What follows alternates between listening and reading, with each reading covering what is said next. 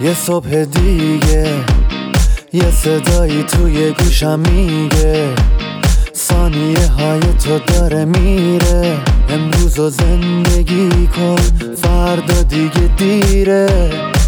نم نم بارون می‌زنه به کوچه و خیابون.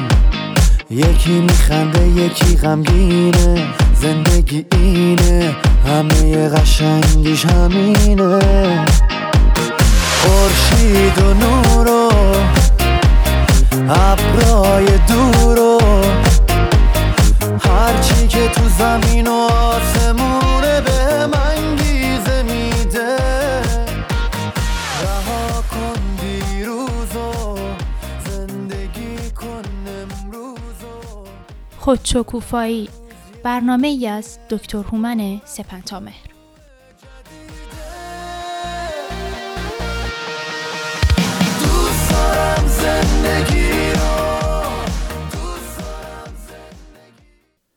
درود و احترام دارم به شما شنوندگان ارجمند رادیو بامداد.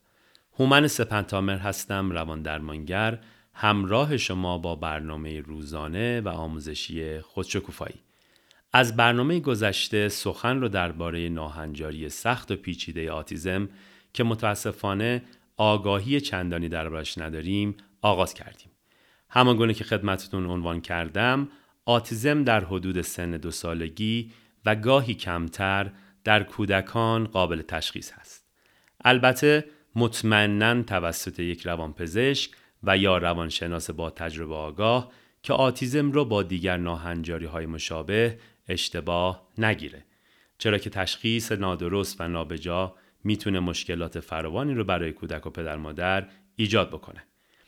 برخی کودکان نشانه های از ناهنجاری آتیزم رو حتی در حدود سن یک سالگی از خودشون نشون میدن که نیازمند توجه بسیار پدر مادر هست. نشانه های مانند ارتباط چشمی برقرار نکردن، لبخند نزدن، واکنش نشان ندادن به لبخند و یا ابراز محبت پدر مادر، برنگردوندن سر به هنگام تغییر و یا ایجاد صدا در محیط و واکنش نشان ندادن به چهره افراد جدید.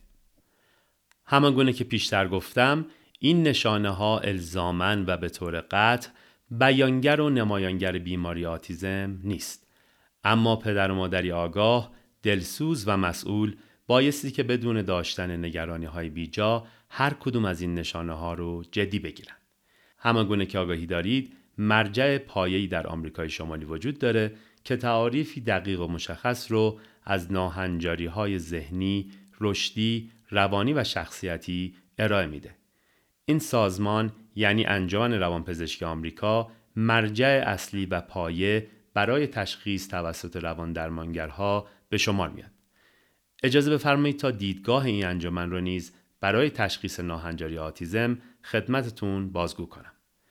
نخست کمبود و اشکال در ایجاد روابط اجتماعی و ایجاد رابطه با دیگر افراد در سه موردی هست که خدمتتون عنوان می کنم.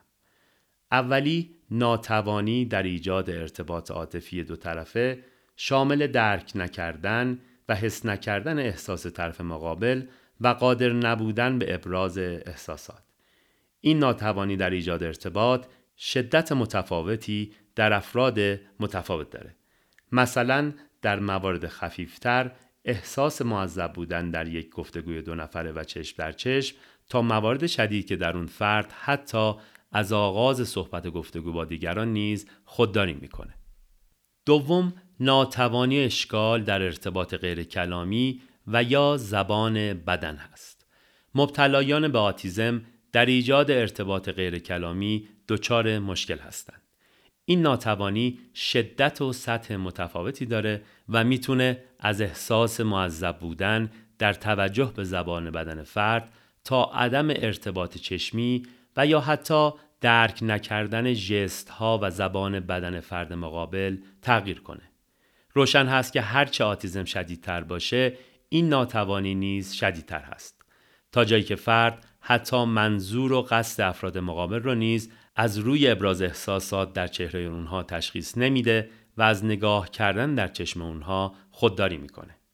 سوم ناتوانی در آغاز و نگهداری روابط است که این هم شدت و سطح گوناگونی داره. از احساس ناراحتی در رفتن به مهمانی و ارتباط با دیگران تا دوست پیدا کردن و در موارد شدیدتر نداشتن علاقه و اشتیاق به هر نوع ارتباط دوستانه و یا در محیط کار.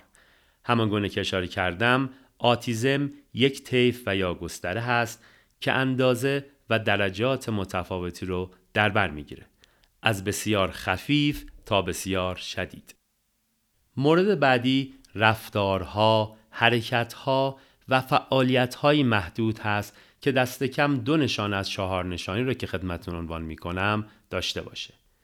اولین نشانه رفتارها و حرکاتی کلیشه‌ای، ساده و تکراری است. این نشانه می‌تونه شامل صداها هم باشه.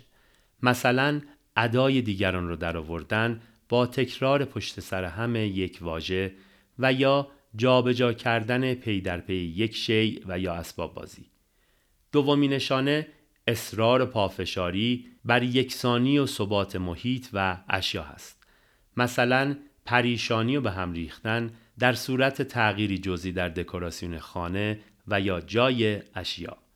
سوم علاقه و اشتیاقی بسیار سخت و محدود به چیزهای دورور هست.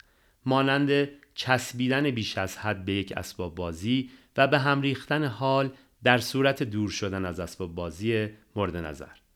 و در پایان چهارم تحریک پذیری بیش از حد نسبت به محرک های حسی مانند صداها و یا تغییرات محیطی مثلا واکنش نامناسب به یک صدا و یا عدم واکنش به تغییری بسیار محسوس در محیط برای تشخیص آتیزم این نشانه ها بایستی که در آغاز کودکی شروع شده باشند اگرچه تا زمانی که فرد اشکال و ناتوانی در ارتباطات خودش رو نمایان نکنه نمیشه که نظر قطعی داد. دوستان خوب و عزیز به پایان برنامه امروز رسیدیم. امیدوارم که این برنامه براتون سودمند واقع شده باشه. تا برنامه دیگه آموزه دیگه روز و شبتون خوش.